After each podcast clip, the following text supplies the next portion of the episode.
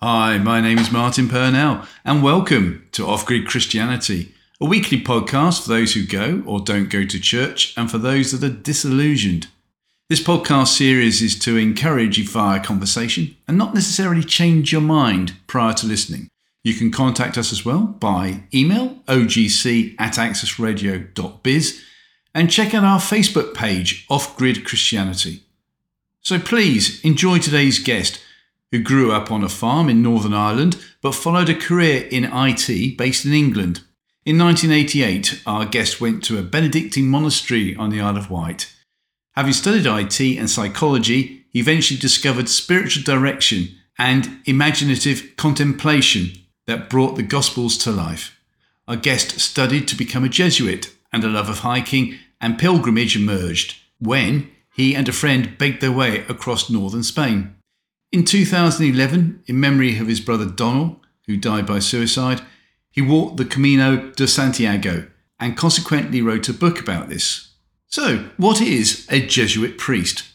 Why did he write Redemption Road, Grieving on the Camino?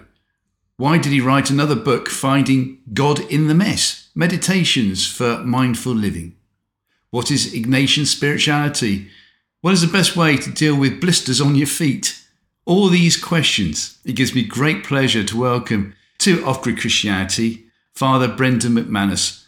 Brendan, thank you so much for allowing us to come down today and be here in your fantastic surroundings of the office, right in the centre of Belfast. It's, it's great. And that would explain why there's a bit of echo today as well. Thank you so much, sir. How are you doing? Welcome. I'm doing really well. It's it's good to be here. I've had a great summer on the road, walking mm-hmm. different places. So well, no doubt you'll tell more about that later on. But before we go elsewhere, five important questions for you, if that's okay, or not so important questions. Question number one, Brendan. If you could invite anybody from history for an evening meal, alive or dead, so that you could ask them questions, who would it be? It has to be the founder of the Jesuits, Ignatius Loyola, that ultimate pilgrim back from the 16th century I mean, he's the guy that started the whole Jesuit thing, the Ignatian thing, that kind of brought about this way of communicating with God, that God is immediately available to us, to our experience, and that we can pick that up by reflecting on our experience. At the time, it was just an extraordinary breakthrough. You know, God communicates directly with us, and we can pick that up. Obviously, you need some kind of rules of thumb and you have to be careful, but there is a way of doing this, mm-hmm. which the Jesuits have built on, and it's turned into a huge thing. But to talk to him and to get his story firsthand, because I'm fascinated about what happened, because he was living one life, the life of a, a soldier, and he was swashbuckling, and he was a woman's man, and he was doing all this other stuff, quite violent by all accounts. And then he turns into this saint, this holy man. And that transition fascinates me. How did he do that, and what happened, and the way that God led him? Obviously, the injury that he got in the 1521 in the battle in Pamplona. That was the key moment. He was convalescing from the injury. It seemed a disaster at the time. That was the beginning of his experience of God. Convalescing, things weren't working out. His life was over, so he thought. So things started to happen for him. That's what fascinates me, that particular moment. Is that what is referenced by the cannonball moment? That's exactly exactly what that is. The cannonball moment. The cannonball shattered his leg in two places broke one leg and damaged the other. And then he was convalescing for months back at home in Loyola in his castle. And he just happened to notice, he just noticed what was happening to him. He was having two different types of daydreams or fantasizing about two different lives. Mm-hmm. So one life was the swashbuckling hero and winning the hand of this famous lady, big romantic ideal. And he noticed that after that, it left him dry and empty. Initially, it was exciting and filled him full of stuff, but left him empty and dry. And then he dreamt of outdoing the saints, you know, St. Francis, St. Dominic, being a pilgrim, going on the road, eating nothing but grass or herbs from the side of the road, really extreme in some ways. But he noticed those dreams, daydreams, left him enthused and full of energy. And eventually he figured out that this was God leading him away from the romantic hero thing and more towards the, the saint end of things. Obviously, a total reform of his life and it was to take him many years. I reckon about took him about fifteen years to make the transition. and God was leading him along the way. But it's fascinating Yeah. the change from one extreme to the other. And obviously, it relates to my own life. In the introduction, you were saying about I used to work in IT. Mm-hmm. You know, had the sports car and had the house and the big job and the American Express credit card and the big lifestyle in England. And you know, leaving all that behind and becoming a Jesuit priest almost like one extreme to the other. So it's a similar, similar type of story, similar type of transition. And that's what fascinates me. That's available to everybody. I think everybody has this ability to turn their lives around or make something better of it. Yeah, yeah. We'll hear more about that later on. But you also said the word Pamplona. Never been there, but I'm pretty sure that's where they, they release a bull, isn't it, every year down the side streets. That's right. It's right. It's famous because of the bull running. It's also on the Camino de Santiago, which you referenced at the mm-hmm. beginning. It has become really famous for all that, all those reasons. And tomatoes or something are thrown on the road, aren't they? That's right. They have a big tomato festival as well, a separate thing. Anything to do with Ignatius, though? Well, only that that's where he was injured. Pamplona is actually a fortified city. You know, it's, it's an old kind of Roman garrison type thing. The Spaniards were holding out against the French who were attacking, and Ignatius was injured on the ramparts. A cannonball literally broke through and shattered his legs, and he was carried back home to his home castle by the French, who admired him because of his courage. He held out against impossible odds. Was extremely courageous, Wow. valiant, and his ability to suck up all this pain that he was going through really impressed them. You know. Wow. I wonder what he would have done 15, well, not, around about 1521, did you say it was? Yeah, yeah. What they would have done to repair his legs. Well, this is the horrific thing now when you think about it. It was no anesthetic. They had to reset his limbs. His limbs set, and then he was brought home. One of the funny stories is that when they reset the legs, there was a bit of bone sticking out of his leg, and he couldn't get into his boots. He had these fancy boots. So he had the leg reset again with no anesthetic. Imagine the pain, you know. Oh. But apparently he never let a whimper out of him. He was totally stoic, you know, and sucked it all up. So He was well hard, in other words. he was a pretty hard guy, you know, and that's often that's the kind of stereotype of the Jesuit, you know, and Ignatius himself. But that's I think that's far from the truth. I think he learned to moderate his excesses as he went on, you know. Before we go to question two, I was going to ask you what a Jesuit actually is. Yeah, without being rude, because it's not meant to be, but I think the first time I came across the Jesuits was in a film that bored me stiff. Although people would go, How dare you say it? It won so many awards and probably one of the greatest films of all time. And that is The Mission. the mission is this is the great Jesuit film, you know. Yeah, I was bored. I don't know why. so I do apologise. The music is amazing though. Ennio, Ennio Morricone. I had that played Yeah. at my ordination. Oh, really? When I was a Jesuit, yeah. The the soundtrack for that, you know, the the oboe that plays in the the, the theme music is just beautiful beyond Yeah. belief, you know. Anyway, that that's a side story. But, but what is a Jesuit? There's a joke that I like to tell people. Please. A subtle mixture of wit and charm, half charm and half wit. Yes, That's the joke, right? right. the, the real definition of a Jesuit is a reconciled or a loved sinner.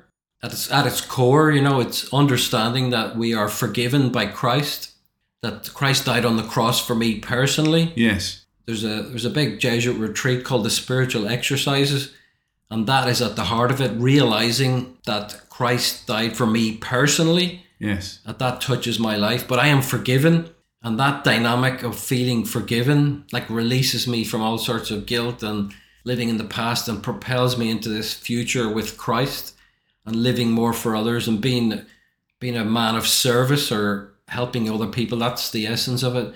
Living from christ. It's like it's a combination of contemplation that you mentioned and mm-hmm. action. And Jesuits are not monastic at all. It's like the opposite of monks, but we're out on the road and we're engaged with people and the world and modern media and we're doing things. So it's just trying to find God in the world and trying to find where people need help in the world and trying to bring God's message to the world in language that people can understand. Fantastic. I'm going to try and dig myself out of a hole here, having sort of said the mission film was boring. My favorite film. I do apologise. But I'm pretty sure I saw another film a few years ago, and I think it was Martin Scorsese who directed it. About some Jesuits who go to Japan in the 15th, 16th century. That's right, called Silence. I like that film. That's a beautiful film, but that's really hardcore. It's really hardcore film. There's huge torture in it. Yeah. The Jesuits are captured, remember? Yeah. They're undercover evangelizers and they're captured by the Japanese, I think it is, and tortured Yeah. and made to recant their religion.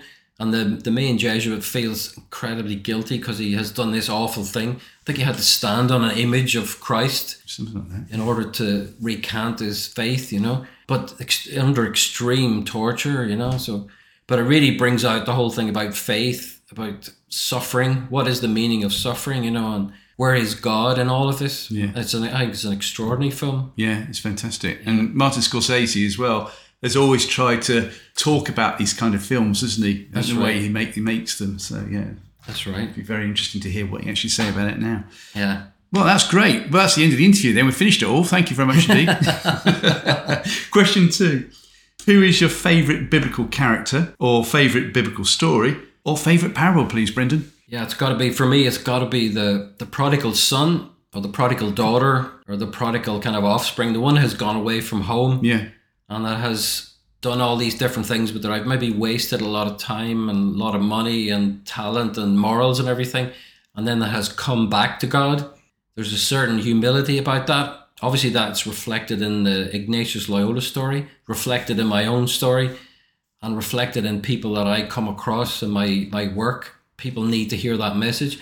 It's an extraordinary story about God's unconditional love for us. I reckon that that parable is one of the few that is directly from Jesus' mouth. You know the way sometimes Yes. sometimes the gospel writers put in other stories or embellish because they reckon that story is directly from the mouth of Jesus himself. And that is speaking about how the Father is, the unconditional love of the Father that forgives us. It's an extraordinary story. It doesn't make sense. You would never imagine that that would work. But the message at the heart of it is what turns people's hearts around, which is the th- key thing. So, why does it resonate so much with you then? Again, exactly the same reason because I squandered a lot of my life and I did all these other things that I thought were important at the time. And then woke up one day, just like the guy in the, the prodigal son, woke mm-hmm. up feeding the pigs. You know, here's me working in England, meaningless sort of work, getting lots of money, but no no kind of sense of satisfaction or no sense of mission or vocation, even happiness. That was the key thing. It was the lack of happiness or any joy in it that ultimately drove me to look for something else. Like you say, I went to the Benedictines on the Isle of Wight, had this retreat, and just got a very simple insight that I have to get out of this Yeah. job because it's killing me. I went to Australia for two years, met the Jesuits there, discovered this whole new way of praying with the scriptures. I was actually praying with the, the story of uh, the blind man in Mark's Gospel, chapter 10. And that was an, that's another story about forgiveness. The blind man is called by Jesus and gets up off the ground, throws off his cloak, and walks into this new life. So you can see how that story really appeals to me. It reflects my own life story and it reflects the job that I do is communicating God's mercy hmm. and forgiveness to people. That is liberating for everybody concerned. Got to ask, hmm. what sports car did you have? I had people always ask me that, especially young young men, but it, it was it was a Mazda RX seven. Oh, was it? You know that with the pop up headlights, Yeah, yeah, and the yeah. rotary engine. It was a big a big car back in the time, you know. Anyway, it just it was one of those things, you know. I always I always say to people, you know, I might I might have left it in a lockup garage somewhere just in case I ever pack in the Jesuits. You know? I used to be a bit of a petrol head, you know, the way Yeah. Into cars. You know, growing up on the farm, cars were everything, and Yes. having a car and being mobile and being on the road. You know, but that's all behind me. Obviously, I'm a, I'm a changed man. Well, if I had the keys, then here you are. Let's go. Let's go for a quick ride in your RX-7. See how much you miss driving it. Absolutely. Normally, when someone suggests that it's uh, the parable, they choose uh, the parable of the prodigal son. I normally ask them the same question, so I'm going to ask you this question as well. Who was the most disappointed to see the prodigal son return? I was the older son, obviously, you know, and that in that parable.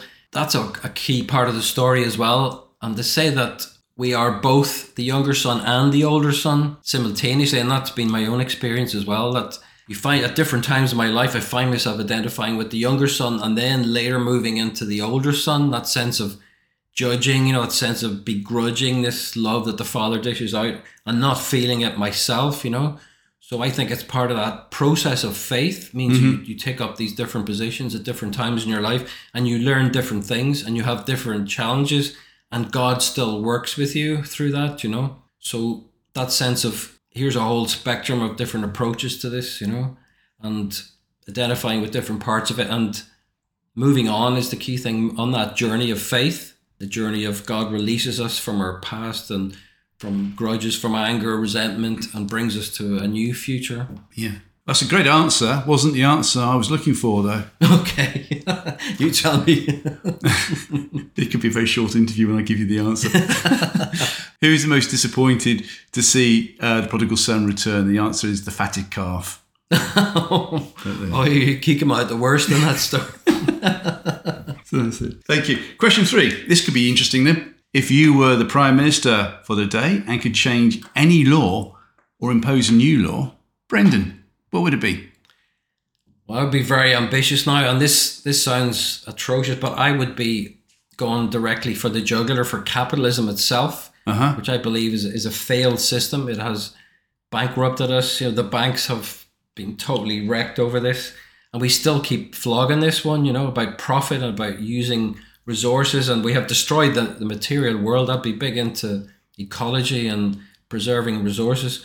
So some way of readjusting that system such that we we prioritize life, I think, in all its forms, and get back to nature, get back to who we really are, get away from this profit making thing. Mm-hmm. And you remember, I have done this myself in my own life, so I know the consequences of that and and how that creeps over you and what happens to you, how you you turn into like a functionary, and everything becomes an object, and you can buy stuff and you can do things with it, but it's it's not not Christian at all, and it's not good, not good for us, not good for the world, not good for other people. So I would be trying to address capitalism itself to make it more just and more connected to the planet, more sociable, if you like. Good answer. Thank you. You're also allowed to have a frivolous answer as well. Yeah, So, anything come to mind? I think I would uh, prioritize green bikes, electric bikes everywhere. You know. Really? Yeah. Because they're getting rid, aren't they, of the electric scooters in Paris, I believe. That's right, the electric scooter now, but the scooters are a different thing. I think the Yeah. I think the bikes are a bit safer. Myself, you know. So you, you, you'd allow everyone to have a green bike. Yeah, and ban the cars. Well, it would have been a long walk home for me tonight. Thank you. Question four. Outside of family events, what has been your most enjoyable day out so far, please, Brendan? It's got to be the, the Camino de Santiago. I referenced that all my beautiful moments are from the Camino.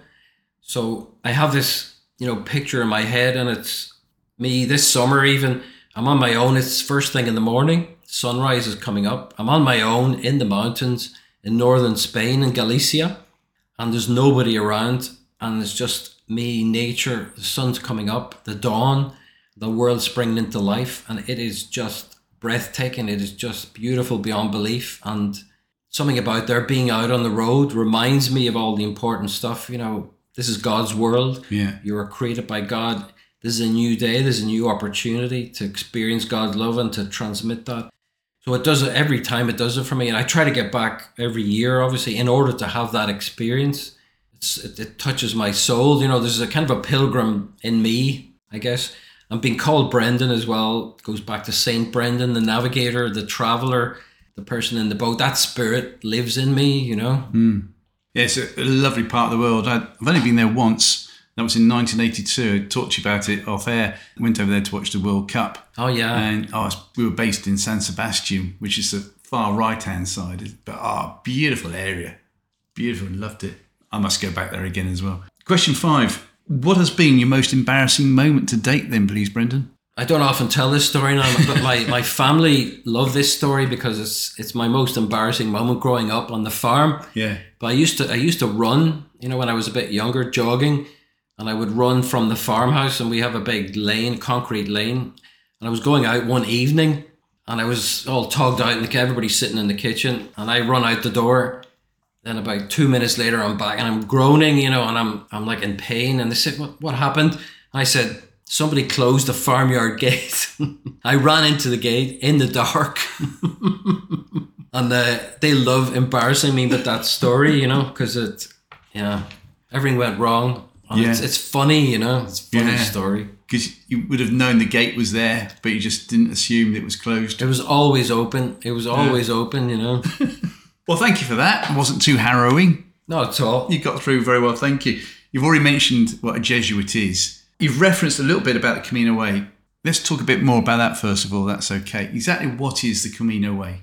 Yeah, I mean, Camino is a Spanish word for it. Literally means the way, and the Camino is based around going to Santiago, uh, the Compostela, which is this big cathedral in Galicia. At the end of the Camino, everybody walks to Santiago, which is where the remains of Saint James reputedly are are held. One of the apostles, you know, Yeah. James the Greater. So his remains are reputedly held there in the in the crypt in the cathedral. So since way back medieval times, people have walked there. Originally, it was a Catholic pilgrimage. People would walk there. Apparently, Jerusalem, which was the big pilgrimage, was out of action. You know, all the wars the Crusades and everything. So Santiago became an, an easier option, and people walked in medieval times, flocked to Santiago as pilgrims walking on the road. But the thing has had a resurgence in recent years. The last 20 years, it's exploded. You know, we're talking a quarter of a million people walk the Camino every year.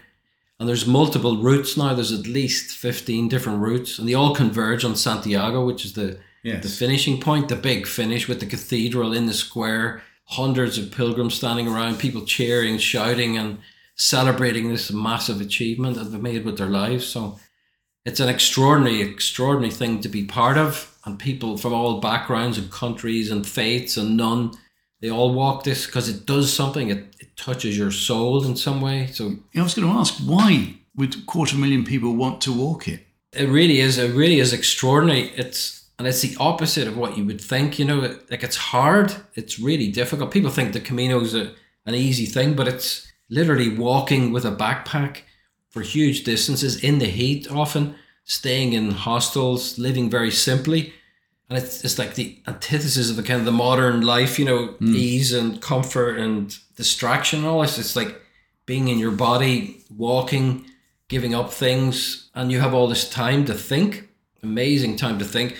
So there is a huge spiritual aspect to it, regardless of, of what where you come from on this. But something happens to you when you're on the road walking. People are extraordinary on the on the trail as well. People open up about their lives and they encourage this kind of sharing, you know, solidarity with other people. You meet people, people tell their stories, the most intimate things, you know, within mm. five minutes, people are telling you, you know, I'm walking this because of my brother who died. That was my case. I my brother had died by suicide. Walked it for the first time 2011. And again, it was it was a life changing experience because it helped me with the grief. Remember, my brother had died tragically, and I was left with the guilt, like people often do in relation to suicide, and Yes. trying to work through things. And counselling only goes so far. You need something really powerful, and this is this is what did it. And I always say to people, it's a combination of it's the aesthetic, you know, it's the giving up of all these comforts, the walking, the pilgrimage. It's all the symbols along the way. It's an old Catholic pilgrimage. There's lots of crosses, there's lots of cathedrals, but you're out in nature all the time, which is the other key thing. You're walking in nature every day, surrounded by all sorts of good people, trying to do the same thing, trying to do something good in your lives, and something always happens. Obviously, from a Jesuit perspective, God touches you along the way somewhere because there's no distractions. You're brought out of your normal environment and you're open. Yes. You're open to things and and often people are looking for something as well. They're going for some reason. And that combination of people's desire and the way God is looking for people, it suddenly takes off and people have these amazing experiences. You know, healing, transformation, getting perspective, and often people go back and change their lives, or people spend their lives walking this, doing being pilgrims, because it's so freeing. It's like mm. it's like a taste of the kingdom of God, you know, where it's the opposite of the of the way the world is. Like I said about capitalism and consumerism and objectification and all that. This Yeah. is this is prioritizing people and experience and helping each other, solidarity, kindness. It's an amazing experience. It it will touch your heart. So, what would it have been like the very first time this was walked, way back in the 1500s? What do you think would have happened then? Originally, it was the 800s that was walked originally, and then it became popular in the medieval age. But but this would have been really difficult. You can imagine. Yeah. Apparently, it was all sorts of you know villains and you know, people being robbed, and you had to make you had to ask for food and accommodation, and you're getting put up on these inns along the way, and so it was quite treacherous. It was quite difficult, and people had to walk there and walk back because there was no planes or mass transit and stuff. So would have been very very challenging, and people really would have you know earned their their crust along the way and would have got some serious insight because of the difficulty of the experience. So, so here we are replicating medieval pilgrims Yeah. in the 21st century. It's an extraordinary thing. You see, there's like 15 different routes, but what was the original route? Well, like like I say, there is everybody was going to Santiago because that's the the key place, the finishing point. But basically, the whole of Europe was crisscrossed with routes going to Santiago. These Camino trails, and all people are doing nowadays is rediscovering the old trails. So all these routes are original routes. People going to Santiago from all different points hmm. around Spain, Portugal, France, Northern Europe. They all walk down. So all these routes are already there. So we're just rediscovering this treasure that we have here. So, in other words, like we, we often hear today, all roads lead to Rome.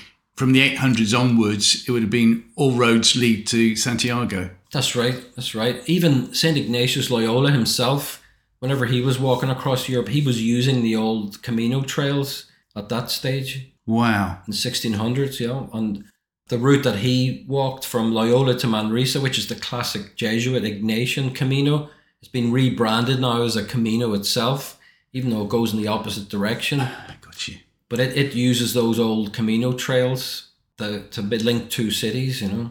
Got you. Still don't want to do it myself, but We've got to get you on this, Martin. I think you'd love it, you know. well, I maybe, maybe, but I'd rather do it in a car. I know that flies against everything that you're saying at the moment, so we'll make it a bit greener. How's that? And then Yeah. I'll then I'll drive.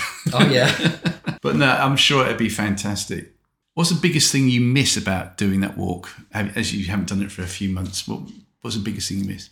just that feeling you get when you're on the road when you're when you're a pilgrim is is the most sense of liberation freedom openness connectedness to people and solidarity with people being in nature like i was saying i love that being in nature Yeah. being brought up on a farm so being outdoors for a lot of the day but there's something about that that, that it touches your soul like i was saying it frees you up you know it's like cocaine for uh, ordinary people without any drugs involved. It literally is an injection of good feeling into your body, you know. I have to commend you on this because obviously doing some research, uh, there was a particular website. Uh, I think was it the Ignatian website itself, and there was a PDF download whereby it was 14 pages taken from one of your books, and I just absorbed every single word. You've got a fantastic way of painting, and it, for me, I always felt as if I was there when you talking about the eagles flying overhead and everything else. It's like a brilliant. And also having a, a glass of beer or two as well. That's right. That was the story of the when I was doing my Jesuit training. Part of the Jesuit training is this 30 day silent retreat and then a 30 day walking pilgrimage in Spain, which is what this was, with no money and no Spanish. So you have to make your way across Spain asking for food and accommodation. And it is one testing experience. It is really difficult. But boy, does it ever deliver on the faith front, you know, if you trust, if you let go of fear, then everything opens up. So I, I think about that almost every day. Yeah, I was talking about this uh, to our, our vicar on, on Sunday because he was making a reference, and I thought, ah, I know just what to share in response to that. And that was how God provides what you need. And I think that was the, the big thing I got from your breakthrough moment when you were doing this walk way back in 1994 that you wanted to make sure everything was set up for you. Hmm. And God was saying, no, no, I'm going to get you through from what you need day to day. Yeah, It's a brilliant way of looking at it. that's it exactly. You know, and, and it's again, it goes against kind of the way people often think. You know, we have to plan everything, we have to organize, you have to make sure everything lines up. But the whole the whole faith thing is essentially you got to trust. You got to. This is God's world, and that God is leading us somewhere, and that we have to let go. Because often modern life is about control. You have to Yeah. control everything, and often it's just anxiety or fear or anger just dressed up to look like I'm being efficient, you know. But actually, it's I'm trying to protect myself. I'm trying to protect mm. others, and it doesn't it doesn't work. You Yeah. know, so letting letting go and letting God is the phrase they often talk about. Absolutely. It's so difficult though. It's so difficult to do that, to live that. I'm still struggling with that. The Oh. first time I was told let go, let God is like, okay, thank you. Next. I'd like to, if that's all right for you, to just to expand a bit about why you walked it in 2011. Because funny enough, I was chatting to a friend of mine today who's currently in Spain, and his own son, who's heavily involved in a big church back in England, they're all grieving over someone who committed suicide two, three weeks ago. It really has affected the church. So, for those that are going through a similar thing, what do you remember the good things about your brother, and why did you feel that you know walking the Santiago Camino was was a way to remember him? Yeah, so my brother Donal, it was it's obviously a very painful episode in my own life and something that has kind of shaped and formed me in many ways. You don't have to talk about it if you don't want to. No, I'm happy to talk about it. I have written about it extensively, but suicide changes your life, obviously. Yeah. It's the loss of someone close to you. So you have to refigure everything and you have to refigure your faith. This is the this is the thing. Often we unconsciously make a deal with God, you know, I'm, I'm going to be a good person and you look after everybody. Something desperate happens, you think, what's what's God doing, you know? So you have to redo all of that. But like I said, it took me took me six or seven years to just to get back to normal, to work through things, to attend the suicide bereavement groups. You know, great humility is needed here to accept help. And I often say to people, get all the help you need because serious stuff happens in your life and you have to get serious solutions for that. So I, you know, took all the help that I could get and worked through a lot of stuff and did counseling and went to support groups, etc. But there was still something missing. I was, I was still carrying this the grief and the, the guilt, the sense of guilt is something that gets suicide bereavement survivors. People feel, yeah, I should have done something. And, you know, I, I know for a fact I did everything I could and, and more, but I still was left with this this guilt. So so the Camino did the business for me. It really helped me enormously Why? to let go. Again, it's one of those mysteries. It it was a really tough walk. I did the, the entire walk from the French border, which is 500 miles, for five weeks, you know, walking on my own. And I had all sorts of injuries. I had five different injuries at different stages. Nearly gave up a couple of times. Crawled into Santiago literally on my hands and knees. I was so exhausted and done in, and injuries and fatigue and run down and depleted and every single thing. And I thought I thought that was it. I thought, you know, this is the end of it. I've done it. And I had brought my brother's t-shirt with me.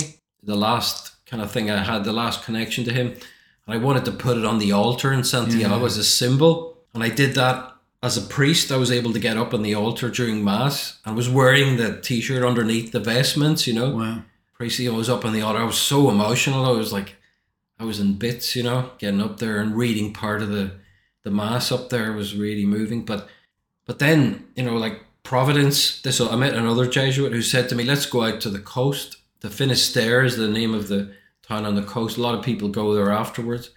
And I saw these people burning their gear, burning their hiking gear. It's kind of like a ritual, post Camino ritual Okay. like a purgation of my old life. So I saw this happen. I thought it's weird, you know. And then I had this insight: I have to burn something. There's something that I have brought all along the way to here that I have to burn. The T-shirt, you know. And I thought I can't. I was just so emotional and so. I thought I can't do that. But then I had a real strong. This is what this is what God's inviting me to do. So one morning on my own, out on the remote, you know, peninsula there at the end of the world. Finisterre literally means the end of the world. I burnt the t-shirt one morning, completely overcome with grief. You know, it all came out in one go. Just kind of cathartic meltdown Wow. at the end of the world. But boy, did it help me. It just happened to be exactly the right thing, just the right thing that I needed at that moment. And I came back home without carrying that burden, you know. I was a different, I was a changed person because of that and released from this thing I'd been carrying, you know. So mm. you can't buy that, you know. Yeah, it was symbolism. It was symbolism, and I, I often say to people, the Camino is about symbol, ritual, and pilgrimage, and about walking, having a goal, and all the symbols help you, and the ritual, the ritual helps you to embody that. Your desire for release is embodied in burning the T-shirt, and it happens to be exactly the right ritual fits in at that moment. that brings you to another place, you know. Excuse my ignorance. You mentioned there the word purgation. What does hmm. that actually mean? There's a kind of a religious sense to it, but I'm I'm just meaning in the sense of there's some burden you're carrying that you need to let go of, and you need to get that out of your system. So for me, it was the it was the tears, the the uncried tears that I needed to let go of, and being there at that moment, having walked there is the key thing, right? Having hmm. walked five weeks and all sorts of challenges, I see that now, looking back from from the end of it, it was like preparation for this one moment, and it was all about letting go. Remember, I mentioned letting go control. Yeah. And it was all about letting go. Don't be hanging on to things. Don't be thinking you're in control. You're a great athlete. You can do all this. Be humble. Accept that you can't do stuff. Accept you need God's help. And pray with everything, you know, pray with everything you've got and ask God for what you need. So here I was given this gift at this one moment, this thing that I really needed, which, as I say, had an enormous impact on my life, my mental health, my spiritual life was reborn out of this, you know. I had this different sense of God, different sense of my brother being with me. Yeah.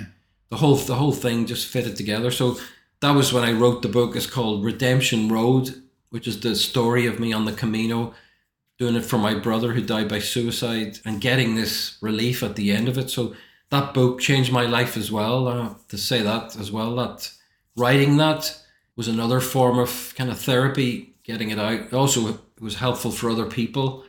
A lot of people in exactly the same situation, looking for similar kind of advice or help. And I'm Yeah. saying this is what helped me. I actually wrote that down as a quote. Redemption Road is about letting go of the anger, guilt, and sorrow that have been weighing you down.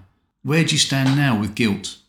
Guilt is one of those things we, we kind of live with that a lot of the time, but I don't suffer from guilt anymore in that sense. Guilt and shame can often be unhelpful. I mean, Yeah. Because take my brother's example for a second. There's no point in me feeling guilty. Something that you know I I missed an opportunity is like thinking ideally about what might have happened in our lives. Things are messy. You know, things don't work to plan, people get injured, people die, relationships break down, etc. So you got to live in the reality because that's where God is in the reality. I always say God is in the real and not in the ideal. So that idea about bringing it into the present moment and saying, where is God now and what can I do? What will be helpful? So that's when I'm speaking to people, I try to talk from experience and I try to help people get in touch with their own experience. And I ask them, where is God in your experience? And where's God leading you? And what do you need to do now? Like, do you need to go on a pilgrimage of some sort? And say, make up your own pilgrimage, make up your own ritual, make up your own journey that you need to do, but don't sit there and do nothing. You know, do something. God is working with you. You just have to find that invitation somewhere. Yeah. Wow. Thank you. I got, I got a bit emotional there. You can Yeah. hear it in my voice. Just very close to the, the heart there now. If you don't mind, explain a bit more, please. No, it's just it's it's it was such a powerful experience. The whole thing, mean, losing your brother Yeah. to suicide is one thing, but getting the gift of the release was an exceptional thing. I think I was very blessed to do that, and I was really blessed to be able to write the book. And I had a very good friend who was uh, she's the Jesuit media person, Pat Coyle. She helped me to write the book. I mean, I couldn't have done it myself. She was a, a journalist, so she coached me and brought me through it and. I was on radio and I traveled up and down the country on the back of the book. And the book changed my life. And I moved into suicide bereavement ministry for a number of years because it's kind of unique being Yeah. a priest and losing someone to suicide and writing a book and be able to talk about it. Yeah. So I had a couple of years of just doing that. And then I got the insight, and this is a classic Jesuit thing, that I got the insight that you have to move on now because revisiting an old wound is difficult. You can hear it in me there. It's it's not that pleasant going back to it, and you don't want to be digging into it all the time. So I got it was another Camino I was doing in Spain. I got injured. I bust my knee, and I had to abandon. I had to come home, and I was recuperating. I was recuperating in Belfast, and I got the insight: this suicide bereavement stuff is too much. Because I was injured, because I was so burned out, Yes. I wasn't in touch with myself and I made a mistake and I failed, etc. So, you know, life teaches us Yes. and God is in the experience. Just like Ignatius Loyola, ironically, you know, I was limping across Spain and I was recuperating at home. So Yeah, yeah. As you said, I know you didn't have a cannonball this time. Not quite, but it was pretty close, you know. Would it be right and fair, do you think, then, for those that are hearing this and going through similar feelings of, of guilt, Hmm. to actually turn it around and say, let's look on a positive thing, a nice memory. So, would it be fair for me to then say to you, we've talked about his name, I know nothing about Donal, so perhaps you could just share something that's really nice and really good. Oh yeah. He ended up running the farm back at home. I left the farm and he took it over. So he worked the farm for many years. He was extraordinarily generous. He was really intelligent. He had a PhD Wow. in, in like construction engineering. Really smart guy and incredibly charming, funny Yeah. and outgoing and just a lovely person, but so kind, exceptionally kind to people and looked after people and went out of his way to help people who were in trouble and took people in that were destitute and looked after all sorts of people. Amazing. I mean, he was an inspiration, Yeah. kind of a Christian model. He was a very, very devout believer as well. That's good though, isn't it? To remember those nice things. It is, you know, it's important important to remember the nice things and to you know, with suicide especially you have to you have to be able to put that behind, you know, it's not the person, that does not define the person. That they're much more than that, you know. Yeah. Yeah. So you can't feel guilty about having those nice thoughts about somebody. No, exactly, you know, exactly. But it's it is a, it's a journey to get there. Yeah. Just like me on the Camino and the release I got and then to get to this new place with my brother. That's a wonderful journey, but there's no shortcuts. You have to go live the process, you know. So, in closing this particular chapter, for those that are listening today and are thinking, do you know what, I'm going through that, or I know someone that's going through the fact that they've lost a loved one through uh, them taking their own lives, what would you say to them? I always say to people, get help. You know, connect yourself to other people and pray with the with the issue. Remember, I said God is in the real, in the reality of where you mm-hmm. are. So there's always things you can do, and there's always solutions, and there's always a way of moving stuff on. And you have to use everything at your your disposal, whatever access you have to mental health services or groups or support groups and solidarity and other people but you have to get out there you have to do something you have to walk your journey Mm-hmm. with great integrity as best you can and it, it is very cha- i've been there myself it is devastating to have to go through that but it will rebuild you as a person and you will get these amazing insights and you will learn things you never believed and god will touch you in a new way your faith will be reconfigured because of this so it's it's a paradox. It's the opposite of what you expect, but there there is good things in store. There is hope in store, and you have to keep that alive. Even sometimes it seems like the darkest night. God is with us, especially in the darkness. Yes. That's that's what our theology teaches us. You know. And for those actually going through that feeling of, I I want to end my life, then what would you say to them? I said again, you always have options. It seems like this is a good thing to do, Yeah. but it is it's devastating for everybody around you. This is the tough thing. I can understand why people would get to that point, but I'm saying there are other ways of doing this, other options. You know, I always say ask for help. Remember that line? That is directly from my experience of knowing my brother, and he didn't ask for that much help, and he, he turned down offers of help. So get help and get good help, you know, not just quacks. I think a lot of people can take advantage of people in vulnerable situations. So yes. to get reliable, good help, solid help, and you can turn things around. This is the irony. Today, we can solve all these issues about depression, about mental health, about grief, even. We understand how it works, you know? So let's hmm. work this. You have to learn about these things, obviously, research. Internet's full of suggestions about what you might do here. So hmm. don't give up and keep focused on the light. Thank you. Thank you. Another quote I found from you was The road is fraught with peril. And as soon as I read that, I thought, oh, this could be a line from uh, Bunyan's Pilgrim's Progress. Yeah. And I'm just wondering, how often did you think about Pilgrim's Progress when you were doing your, your walks? I think I think all pilgrimages reference that as the classic pilgrim, you know, Yeah. the pilgrim tale. It's one of these kind of Christian metaphors that works and it speaks to everybody. The the journey and being a pilgrim, like being a pilgrim literally means to be in a foreign land, to be out of your comfort zone, to be on the road, to be traveling, to be mobile, to be dependent Yeah. is how I would define it. So, so that's the classic, the you know, the stereotype, the, the Pilgrim's Progress.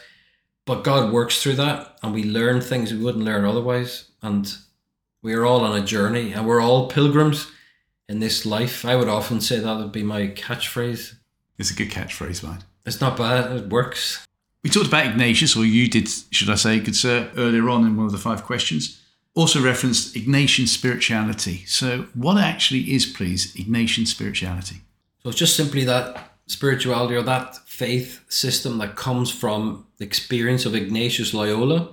So, remember, I was saying about the cannonball moment, he was Mm. injured and he noticed the effects of daydreams. Some daydreams left him full of energy and positive and full of faith, and other daydreams left him dry and empty. And he noticed really simple insight that this was God working with him, leading towards the life and the positivity and the energy and the creativity and away from the death and the desolation and the darkness. So Ignatian spirituality is based on reflecting on your experience. That's an experience of God, something within me, within my subjectivity. It can be both positive and negative, and it's notorious. You know, we can our world of feelings and the inner world of motives and desires and thoughts and everything. Within that world, you can find an inner compass, if you like. There's a way of finding where God is, and following that will bring you to God, to greater joy, purpose in your life. Just like myself, hmm. finding where God is leading me and following that brings you great joy. It is, you have to learn the skill of doing that. So, learning how to reflect is one of the big things. There's a very simple Ignatian technique. At the end of the day, you review the day. It's called examen in Latin. Just five steps. You just simply look back over the day you've just lived. Mm-hmm. And you can see, looking from a distance, you can see clearly there were moments of light and moments of darkness, moments when I was connected to God and other people, and moments when I was disconnected. And just by reviewing and noticing, then you start to live a better day the next day. So I don't make the same mistakes. I learn where God is. I learn how to tune in, and God leads me. God leads me away from, you know, destruction and this dissolution, and brings me in a good direction. Yeah. Obviously, what you've been through, especially you know, if you're trusting God, He will take you through stuff that maybe 30 years ago you couldn't understand. And then it will suddenly come to the forefront again. Oh, now I understand why I had to go through that. And you chose two subjects at university to study IT and psychology. Yeah. I couldn't think of two more opposites if I tried.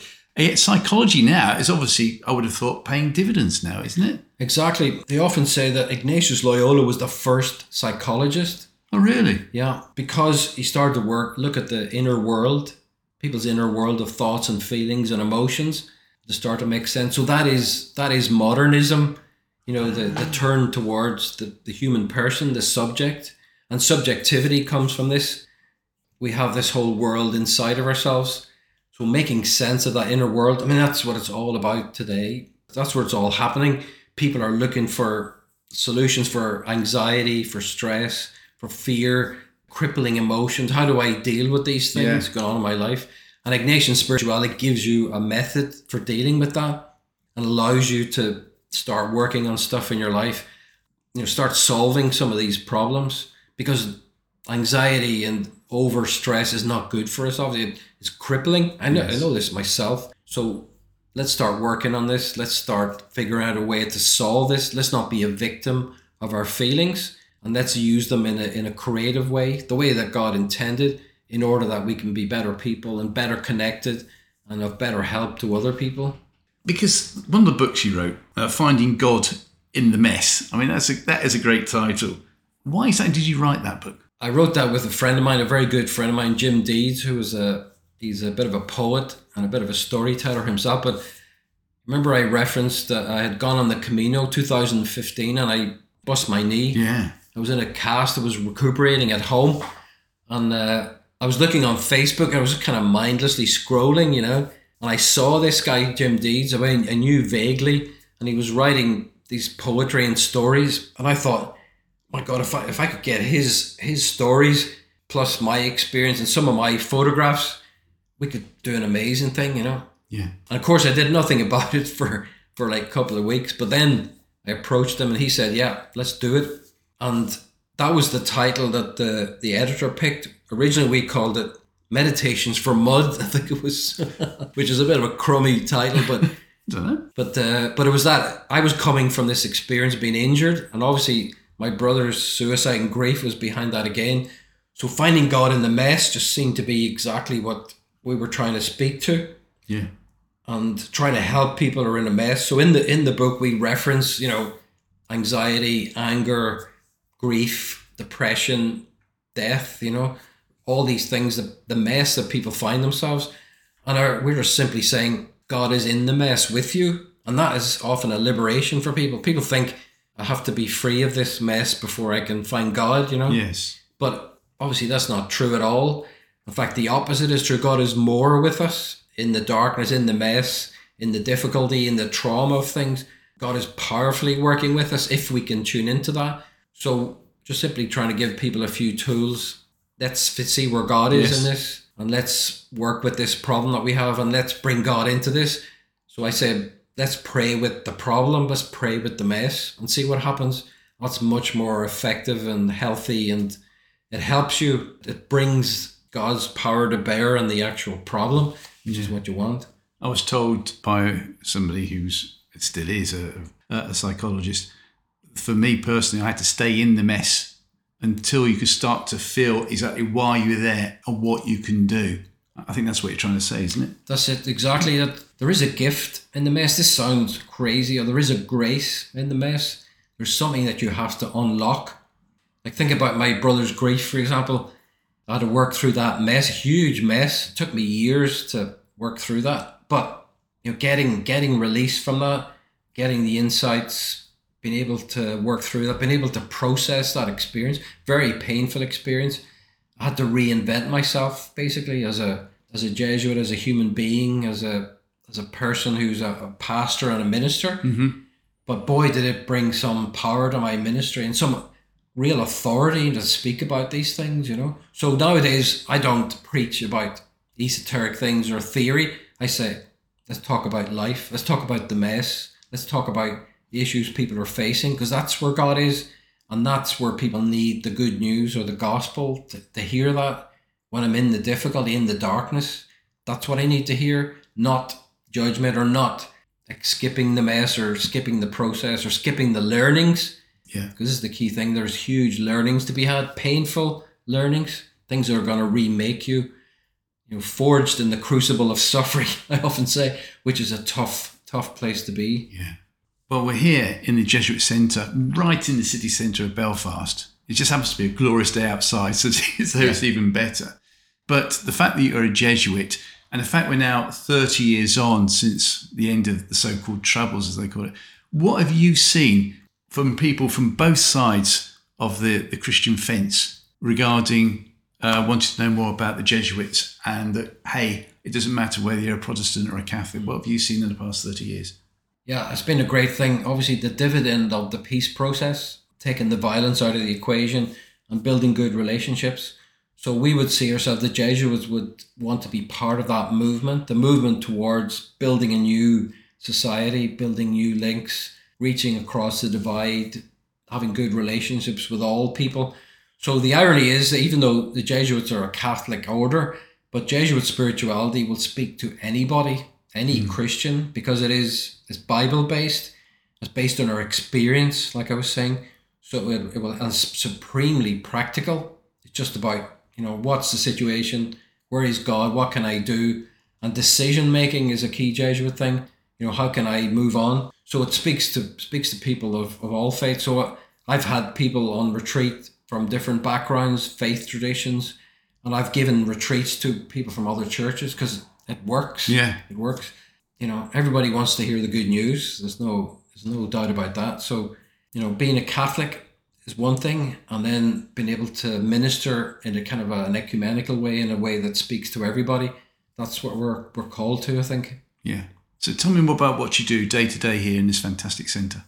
Here we, we run courses and workshops and a book club, and we do liturgy and uh, different ceremonies for people. A lot of what we do is one to one work. It's called spiritual direction, which is where you meet someone and you have a conversation about their lives. And it's like having a best friend that talks to you about what's going on for you. Mm-hmm. Somebody that listens well is a key Jesuit thing. Listen to what people are saying and trying to figure out where God is and what they're saying. And it is, again, it's liberating for people. And a lot of it's just simply listening, you know, Because a lot of nowadays there's so much ideology and people are so keen to correct you and tell you what you should do, but that, that doesn't help anybody. So creating a space where people can listen to each other, probably a good definition for what we do here. So a lot of our retreats and group work is about creating a space, opening a space for people. I want you to speak about your experience. Nobody else interrupts. You can't comment on what people say because that's the death of good conversation and sharing. So you have to protect people. A lot of my job is about, as I said, creating a space, protecting people, let people speak, and don't let other people interrupt. You know, don't let people theorize or moralize or, you know, make politics out of it because people love that, but it's so destructive. You know, so Yeah. an alternative way of speaking to each other. So a lot of that's what we do a lot here. I, I also teach Ignatian spirituality, the, the tools, you know, how do you do this? We have a, a course that's based on a book that I wrote called it's called Channeling the Inner Fire. This is, this is going to make great TV, this, because I'm now pointing it at the microphone. a messenger booklet channeling the inner fire, Ignatian spirituality in 15 points. That's right. So it's really practical. It includes a lot of stories from my own life, but it's basically the Ignatian tools. Like I was saying, mm. how to reflect on experience, how to work through a decision, for example.